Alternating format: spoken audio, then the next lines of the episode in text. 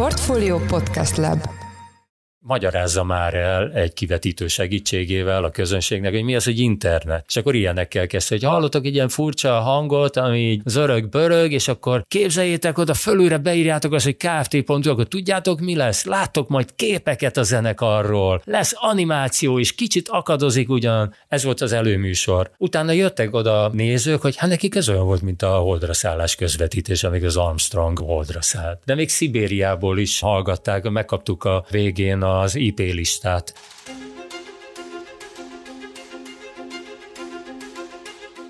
Sziasztok, ez a Portfolio szerdánként jelentkező heti podcastje május 24-én. Én Orosz Márton vagyok a műsor házigazdája, és egy különleges vendéget köszönhetek itt a stúdióban, Márton Andrást, a KFT zenekar dobosát, alapítóját, producerét, menedzserét. Jó napot kívánok! Jó napot kívánok, üdvözlöm a hallgatókat! Pontos volt a felsorolás? Viszonylag pontos volt az, hogy alapítója, hát társalapítója, mert a KFT zenekart igazából Lár András alapította, csak mi már gimnáziumban is együtt jártunk, és régóta terveztük, hosszú történet, tehát hogyha egy szemét kell kiemelni, akkor az Lár András. És hát mindez 42 éve történt, 1981-ben alakult ugyanis a KFT, az ország talán egyik legismertebb zenekara, amelyik az elmúlt évtizedekben több korszakot is megélt. A Magyar Televízió Tánc és Popdal Fesztiválján konkrétan egyetlen éjszaka alatt lettek híresek, aztán a 80-as éveket koncertezéssel, lemezek készítésével töltötték, a 90-es években azonban visszavettek a tempóból, a tagok külön utakon kezdtek járni, a 2000-es évek elejétől viszont megint rendszeresen koncerteznek. Nevükhöz köthető az első részben online koncert létrejötte 1996-ban, itt a dátumra felhívom figyelmet, volt ez a koncert, ahova valaki külföldről bejelentkezett online, hogyha pontosan fogalmazok. Ketten is bejelentkeztek, igen, erről majd részleteket is szívesen elmondok. Mindenképp érdekelne, sőt az első önálló művészdomén, a kft.hu létrehozása is a zenekarhoz köthető. Számos különleges koncert után hamarosan érkeznek a Magyar Zeneházába, egy exkluzív koncerttel és egy különleges kiállítással is várják az érdeklődőket, erről is fogunk beszélni, de alapvetően arra vagyok majd kíváncsi, hogy hogy kell évtizedeken keresztül menedzselni egy zenekart, hogy alakult át a koncertpiac az elmúlt évtizedekben belülről nézve,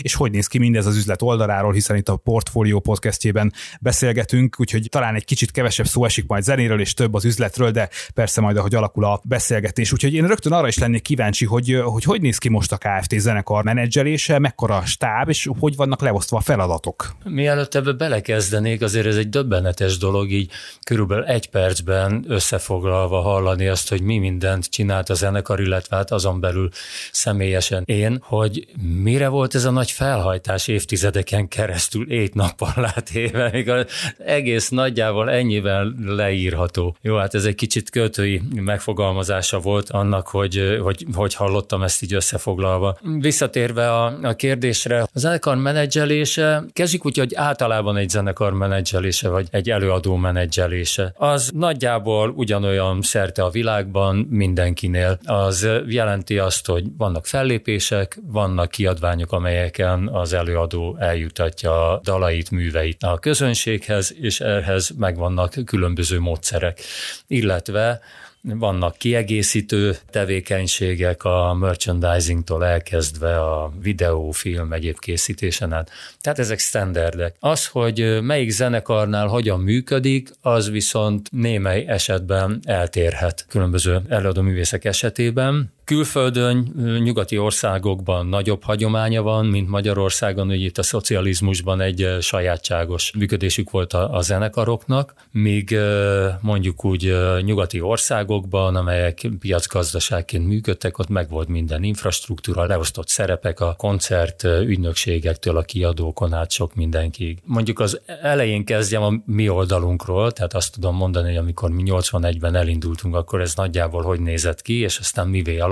A szocializmusban egyetlen hanglemezgyártó vállalat volt, és egy hivatalos rendezőiroda, az országos rendezőiroda, ezen kívül még mondjuk vendéglátó zenészeknek volt egy speciális engedély és fellépési lehetőség. A mi esetünkben ez úgy nézett ki, hogy mivel nem rendelkeztünk úgynevezett ori engedéllyel, illegálisan léptünk fel, ez sok mindenkivel így volt egyébként. De miért nem volt ilyen engedély? Ezt olyan nehéz volt megszerezni, vagy nem adták akárkinek? Nem is, hogy nehéz volt megszerezni, hanem ez vizsgát kellett tenni, és mi gyakorlatilag 80 végén álltunk össze, és 81 márciusában adtuk az első koncertet, tehát onnan merült föl az, hogy mi így, mint KFT együttes, Ori engedélyt szerezzünk. Előtte ugye a Lár Andrásnak, Bornai Tibornak volt közös zenekar, ilyen akusztikus zenét játszottak, ez egy más tészta, KFT-ként márciusban léptünk föl először, onnantól kezdve ez kezdett fölmerülni, hogy igen, hogyan is játszunk, hogyan kapjunk gázsit, de mi nagyon hamar befutottunk. Az azt jelenti, hogy 81. augusztusában részt vettünk az, az akkori Táncdal Fesztiválon, ami utoljára, jól emlékszem, 68-ban volt, tehát egy ország ült a tévé előtt, konkrétan 5 millió nézője volt egy ilyen műsornak, ezt egy későbbi statisztikából láttam. Gyakorlatilag az első koncertünk után fél évvel mi nagyon ismertek voltunk, mert azon a fesztiválon a Bábú vagy című dal, egy kifestve koreográfiával, akkor a feltűnést keltettünk, hogy tényleg másnap reggel már nem tudtunk buszra szállni. Közben nem merült föl, hogy nagy erőfeszítéseket tegyünk az engedély megszerzésére, keresett meg bennünket szervező, aki itt Schwarzban, tehát magánúton kezdett szervezni, és nekünk zsebbe fizetett, tehát semmiféle engedélyre, papírra nem volt szükség. Négy hónap alatt 200 koncertet szervezett, tehát naponta ilyen három fellépésünk volt, és nagyon jól kerestünk. De nyilván ez a, az illegális megoldás, ez így nem maradhatott, hiszen aztán mentünk ori turnéra, oda kellett az engedély, de végül is ezt mi megkaptuk gyakorlatilag vizsga nélkül tekintettel a fesztivál sikerre. Tehát a mi esetünkben így ment az engedélyszerzés és ugyancsak a, a lemezkiadás a fesztivál sikernek köszönhetően úgy indult, hogy gyakorlatilag fél év után mi kaptunk egy exkluzív szerződési ajánlatot öt nagy lemezre, már a következő évben készült is az első anyag. A zenekar így elindult, fogalmunk nem volt arról, hogy mit jelent a, a menedzselés, főleg az akkori nem piaci viszonyok közepette, aki szervező volt az első időszakban, illetve a következő időszakban Molnár Csabának hívták, hosszú éveken keresztül együtt dolgoztunk, és a koncertszervezést azt ő felügyelte, nagyon professzionális módon de hát ez egy ilyen vadszocializmus, vagy nem is tudom, minek nevezem. Tehát voltak kialakult csatornák, megoldások, de hát a piaci viszonyoktól ez azért távol volt. A lemezkiadás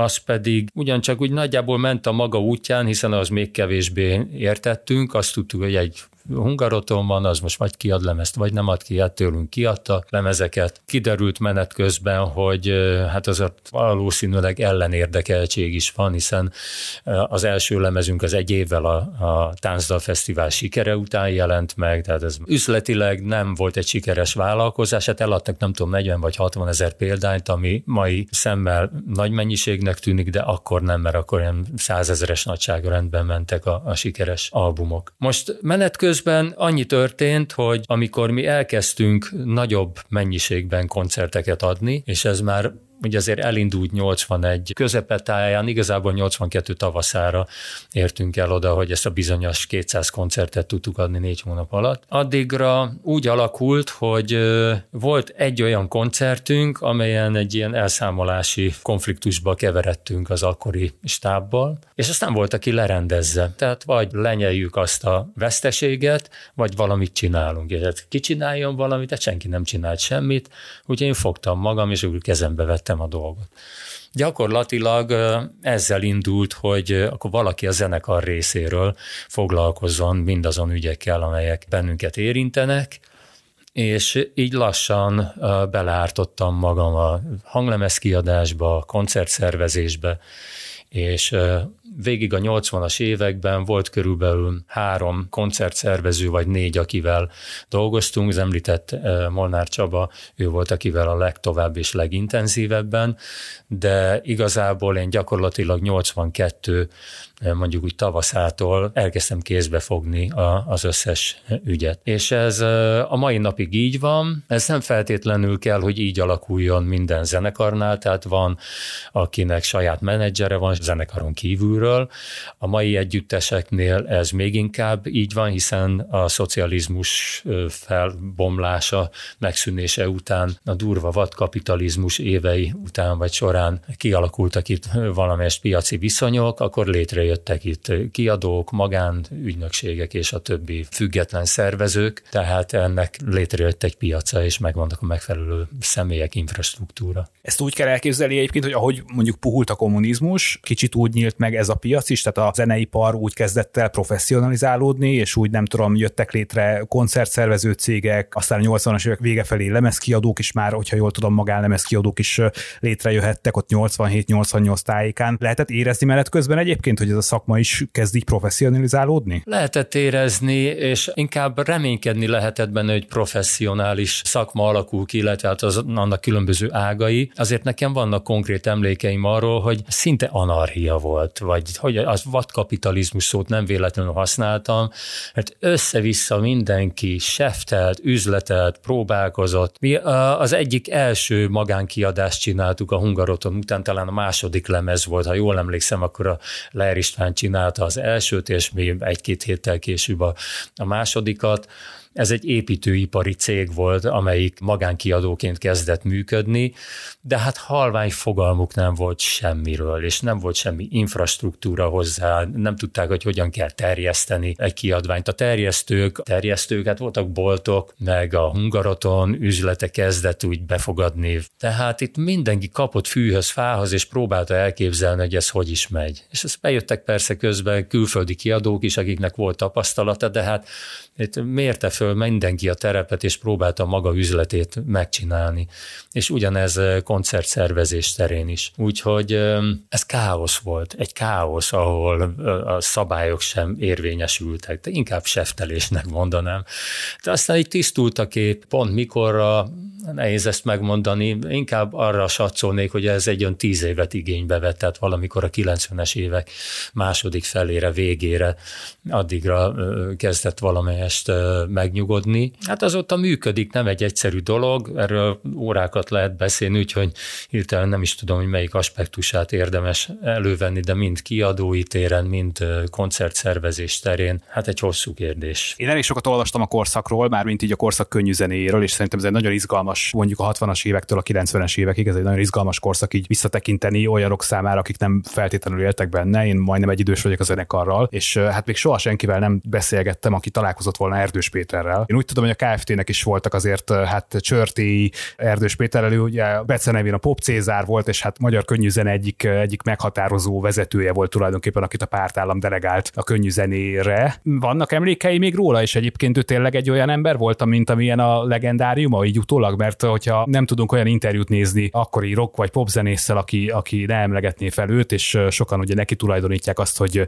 tönkretette a karrierjüket, sokan állítólag úgy gondolkodnak róla, hogy, hogy ő igenis egy jó menedzser volt, és megállta volna a helyét a piaci viszonyok között is, de egy kicsit meséljen róla, milyen volt ő személyében, és hogy, hogy képzelje el ezt egy mai, nem tudom, 30 éves, milyen figura volt ő? Egyrészt egy mai 30 éves szerintem ne képzelje el, mert fölösleges. Másrészt nem szívesen beszélek Erdős Péterről, mert az egész idejét múlta, nem az ő személye, hanem egyáltalán az az időszak idejét múlta. Hogyha valamit kell róla mondani, ugye mi már a befutásunk előtt kapcsolatban voltunk vele, egy korábbi produkcióval, Ácsenikő, Kentaur együttes, Bornai Tibor és a Lárand is ők írtak számot Ácsenikőnek, és az ő lemeze kapcsán már kerültünk mi be a Hungarotonhoz. Tehát amikor a KFT zenekar indult, akkor Erdős Péter kínálta föl nekünk ezt az exkluzív szerződést, aminek mi természetesen örültünk, de végül is az jó rész neki köszönhető, hogy ez késve jelent meg, ez az album, már úgy értem az első albumunk. Mi nem értettünk a lemez menedzseléséhez, és ezért kértük, hogy akkor már a Bábú vagy című számunk, amivel mi befutottunk, ez ne legyen rajta, mert hogy egy év eltelt azóta. Ez egy hibás döntés volt, de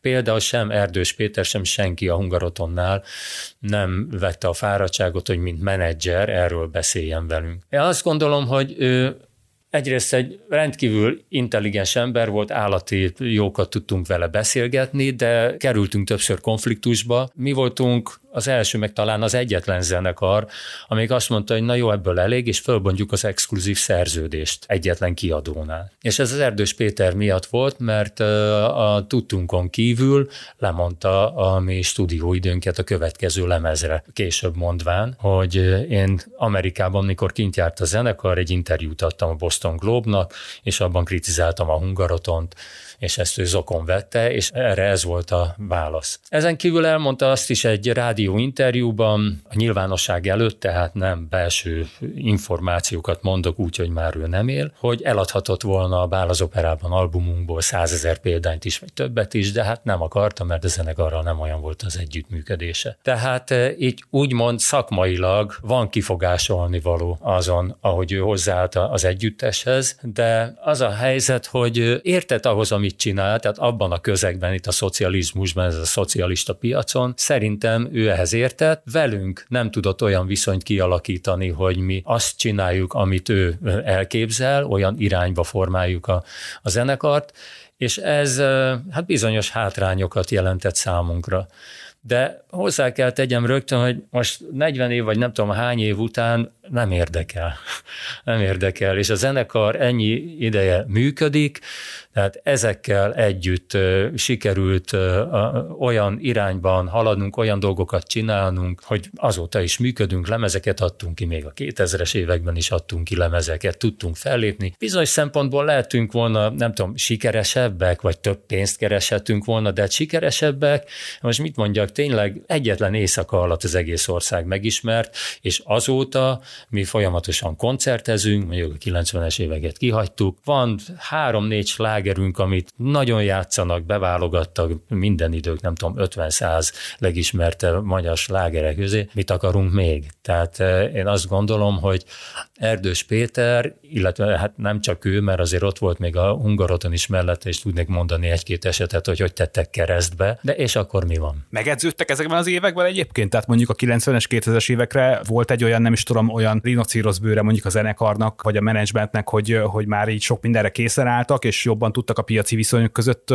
működni és alkalmazkodni, mint mások? A menedzsment az mondjuk én vagyok, ha ezt lehet így mondani, bár ez megint több mindent akarna, de nem, azt nem gondolom, hogy ilyen rinocérosz bőröm alakult volna ki, hanem láttam, hogy mi hogy megy. Volt elképzelésem arról, hogy mit szeretnék a zenekarral elérni, ugye ez most független a szerzők munkájától, mert a zenekarnál az alapvető dolog, hogy legyenek szerzemények, és legyen mire zenekart csinálni. Voltak mindig elképzeléseim, tehát akkor, amikor a Hungarotonnál nehezítették a dolgunkat, akkor személyesen mentem ki, mit tudom én, Kántba, minden fesztiválra, és ott sikerült elérni egy külföldi meghívást. Amikor a Hungaroton megtiltotta azt, hogy Telexen, ugye akkoriban nem volt még e-mail, ilyesmi, visszaigazoljuk a Los Angeles-i első nemzetközi fesztiválon való részvételünket, amit én intéztem el, hogy meghívjanak, én teremtettem előre a pénzt, de támogatásokon keresztül, ugye 86-ról beszélünk, akkor megtiltották, hogy Telexen visszaigazoljuk a részvételt, holott Telex az csak nagy vállalatoknál volt, tehát nem lehetett akár, hogy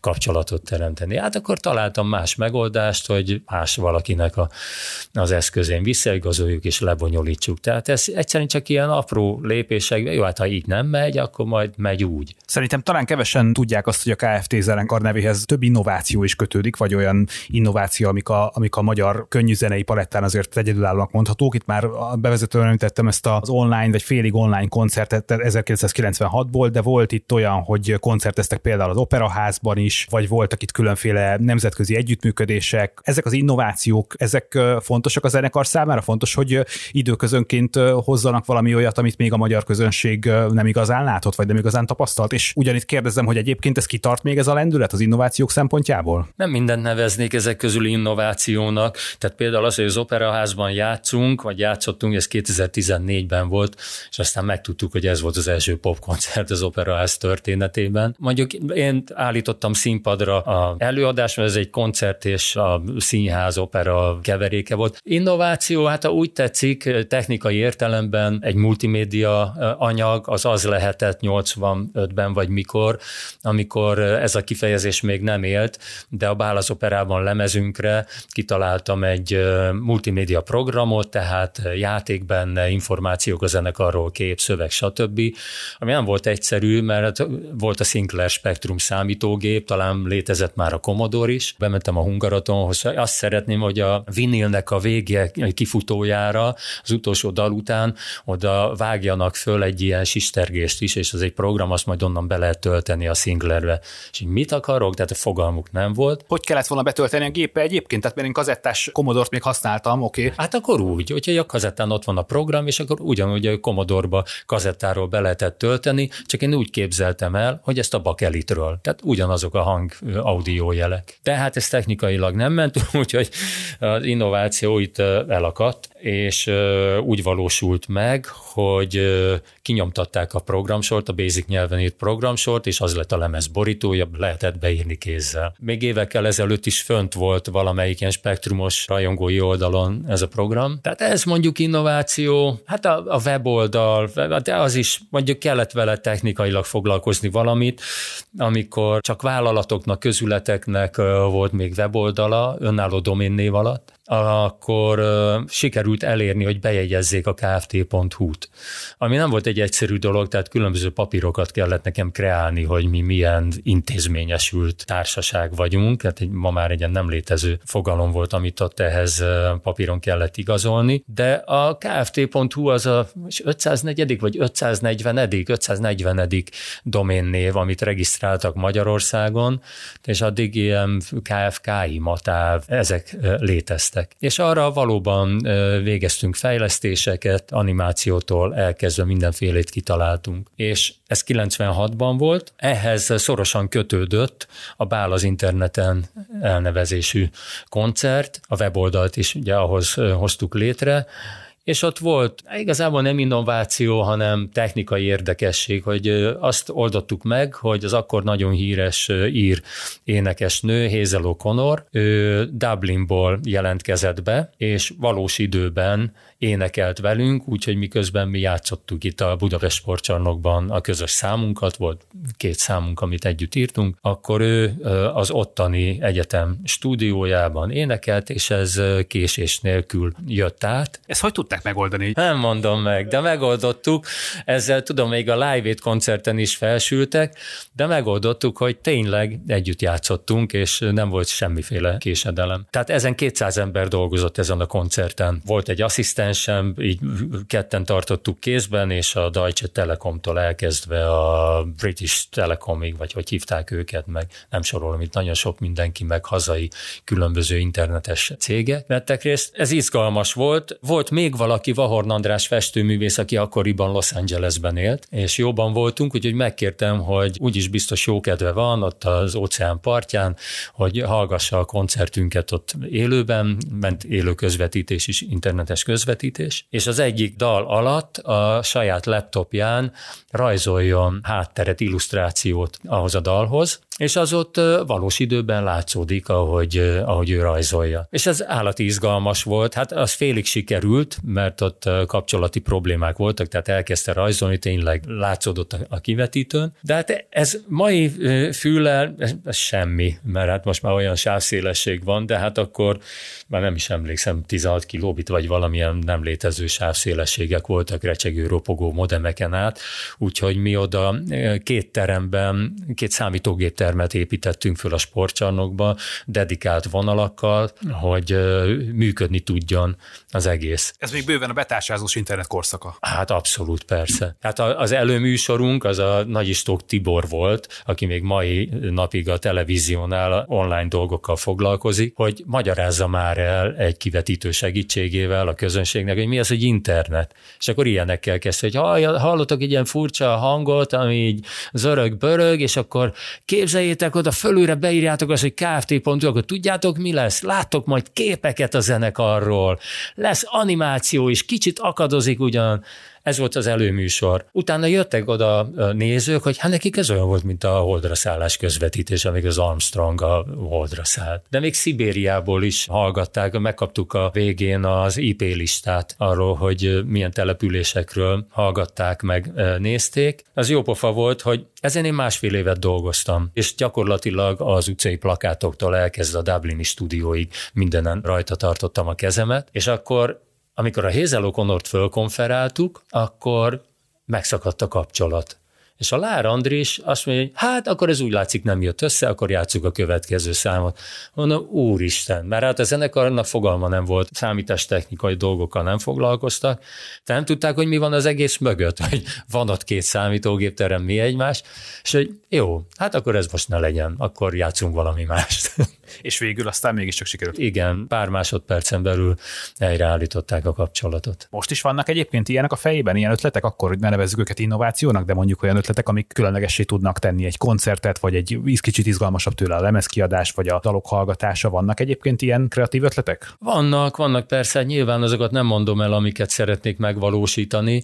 Az, amit nem sikerült megvalósítani, az egy 3D televíziós vagy holografikus koncert volt még, amikor a jövőháza nyílt a millenáris területén, akkor azt szerettem volna, és volt, hogy elkezdtünk tervezni egy ilyen nagy üvegkockát, amit majd valamilyen kis enyhe füsttel megtelítünk, és abba lézerekkel vetítünk, hogy a lézersugarak egy pontban találkozva keletkeztessenek olyan fénypontot, amelyekből majd kirajzolódik egy figura. Szóval ez nem sikerült belehaladni, de akkor még néztem, itt Magyarországon is volt egy olyan cég, amelyik 3D-s projektort, ilyen óriás diszplét fejlesztett, még a hollywoodi valamelyik filmstúdióból is jötték ide megnézni, de nem volt olyan szinten. Mindig terítéken van egy-két dolog, de ezekről nem tudok beszélni. Világos. Azt gondolnám egyébként, hogy, hogy ilyen múltal egy digitális átállás, mint ami a zeneiparban az elmúlt években nagyon intenzíven átment, szerintem meglepően gyorsan átment, nem lehet kihívás egy ilyen zenekar számára. Vajon így van-e? Mit gondol a streamingről? Mennyire működik ez a KFT esetében, vagy mennyire működik egy 40 éves zenekar esetében? Például érdemes még albumformátumban gondolkodni egyáltalán? Ezek nagy szakmai kérdések. Van egy Music Hungary nevű konferencia, az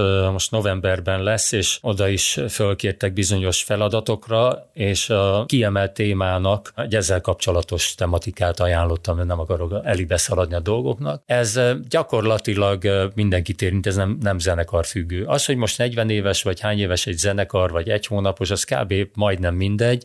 Annyiból talán kevésbé, hogy egy ismert produkciónak nem kell annyi energiát beleölnie, hogy megismertesse magát de az, hogy meghallgassák, az már nem annyira egyszerű kérdés, mert hiszen ebben az információ dömpingben, ami ugye már hosszú ideje van, de nem egy új dolog, nehéz eljutni. Régen is nehéz volt, csak ez másképp azért az internettel ez szinte felrobbant.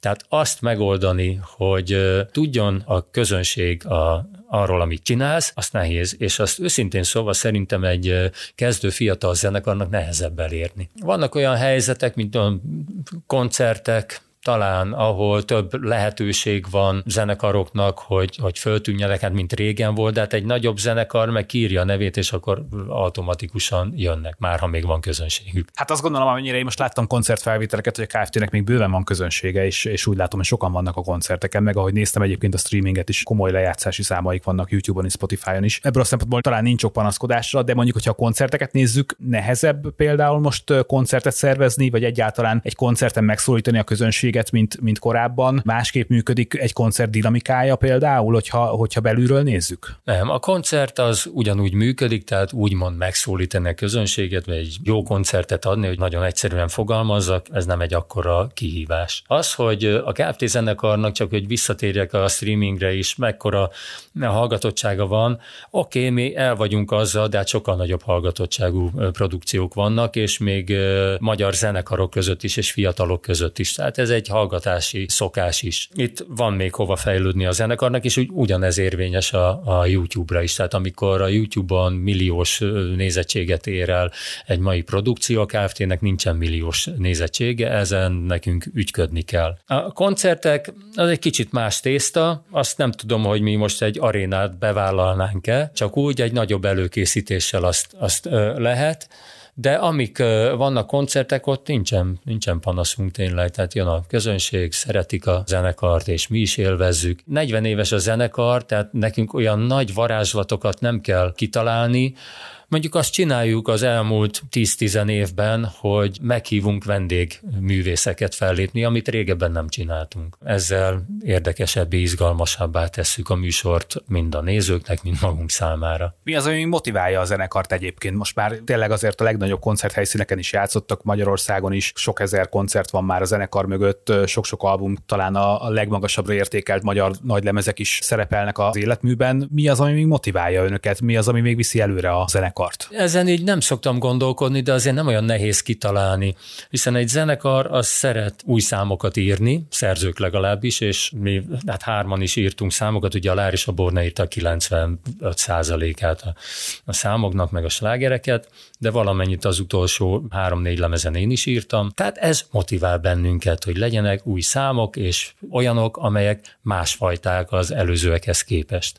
Szeretünk koncertezni, tehát élvezzük a, a koncerthelyzeteket, és ezen kívül én szeretem elképzelni azt, hogy csak a magam nevében beszéljek, hogy milyen újdonságot, új képet lehet még a, a zenekarról nem kialakítani, ugye, hanem hozzátenni valami újat. És például most, ami a, a zeneházában is lesz, ugye ez egy régi lemez újra bemutatáshoz kapcsolódó esemény, de kaptunk egy felkérést egy régi lemez bemutatójára. Melyik lesz ez a lemez? 83-as album a Fodrász üzenet a Liftből, ilyen dupla című albumunk, azt fogjuk úgy, ahogy van, lejátszani és újra bemutatni. És ha már zeneház, 他说、és ott ugye van egy állandó kiállítás, zenei kiállítás, ami szerintem világszínvonalú, azt végignéztem, akkor felvetettem, hogy oké, okay, de nekünk az izgalmas, nem annyira az volna, hogy most újra bemutatjuk azt a lemezt, hanem mutassuk be, de kapcsoljunk hozzá egy olyan kiállítást, ami áttekintést ad a zenekar különböző dolgairól, koncertektől elkezdve a kis marhaságokon át, a színpadi jelenetekig mindenféléről. És ez a kiállítás, ez most létre is jön, június 1 nyílik meg. Tehát ez egy nem egy világrengető dolog, de mégis valami, ami a, a zenekar életéhez hozzátartozik. Vannak egyéb motivációk is, személyes motivációk, az valahogy mindig a technológia felé jár az eszem, kicsit sajnálatos módon, mert ez nagyon sok időt és energiát tud elvinni. De ugye most már egy jó fél éve nézegetem azt, hogy a mesterséges intelligenciát, ami ugye miután a Microsoft kihozta a ChatGPT-ét, azóta gyakorlatilag a csapból is ez folyik. De hogy ennek ellenére, hogy lehet -e ezt valahogy úgy használni, hogy izgalmas legyen, és ne csak valami általa létrehozott képet tegyünk föl a Facebook oldalunkra, hanem valahogy bevonni az alkotási folyamatba, vagy a, a színpadi megjelenésekbe, színpadi jelenetekbe, vagy látványba, de annál kreatívabb módon, mint hogy legyártatunk vele valamit. Mi lesz a legkülönlegesebb dolog ezen a kiállításon, hogyha elmegyek, mindenképp szeretném megnézni, mire figyeljek, mi lesz, ami igazán olyan, amit még nem lehetett látni korábban? Hát amit nem lehetett látni korábban, olyan nem biztos, hogy lesz lesznek videó részletek, van például egy videó részlet, amit pont ma vágtunk meg, ez a kozmikus üzenet földön kívülieknek. És 2003-ban tényleg volt egy ilyen üzenet, a Cosmic Call nevű amerikai programba kerültünk be. Szerettem volna, hogyha az akkor megjelent albumunkat nem itt úgymond földi körülmények között mutatjuk be, hanem először kisugározzuk a világűrbe, és hát ez ilyen szimbolikus dolog volt, hogy akkor az egész univerzum hallhat hallhatja, hát nyilván nem hallhatja, de nyilván értik a hallgatók, hogy ez szimbolikus. És ez a program, ez pont ezt kínálta. Ukrajnában, Jevpatoriában van egy 70, ha még nem bombázták le, van egy 70 méter átmérőjű hatalmas nagy rádióantenna, és annak segítségével kódolt üzeneteket sugároztak nagy teljesítménnyel valamelyik csillagkép irányába. Két szint volt. Az első szinten bárki beküldhetett valami X terjedelmű szöveges üzenetet, de volt néhány kiemelt kiemelt üzenet, valami 6 vagy 8. David Bowie-tól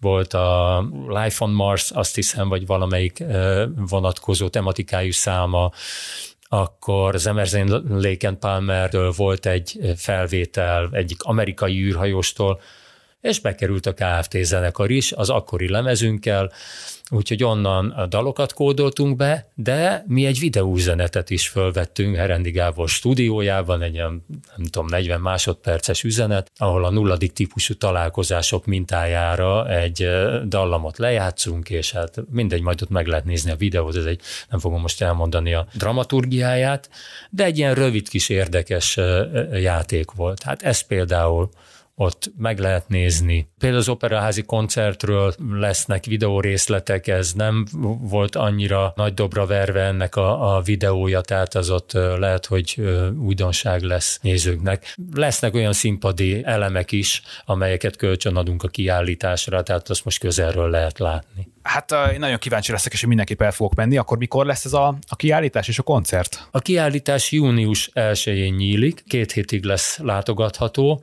a koncert pedig 10-én van, június 10-én szintén a zeneházában. És vannak még rá jegyek egyébként, vagy már ne is keressen senki? Nem hiszem, érdemes megnézni, de mivel a napokban 5 vagy 6 jegy volt, valahogy kötve hiszem, hogy ez megmarad addigra. Valószínűleg akkor teltház lesz. Én nagyon köszönöm Márton Andrásnak, hogy, hogy eljött ide hozzánk a stúdióba, és beszélgettünk, és egy kicsit kimozdultunk itt a portfólió meg megszokott üzleti gazdasági podcastjének kereteiből. Ez volt a Portfolio szerdánként megjelenő heti podcastje május 24-én. Ha tetszett az adás, akkor iratkozz fel a Portfolio podcast csatornájára minden olyan platformon, ahol podcastet hallgatsz. Új adással legközelebb jövő héten jelentkezünk. Köszönjük a figyelmet, sziasztok!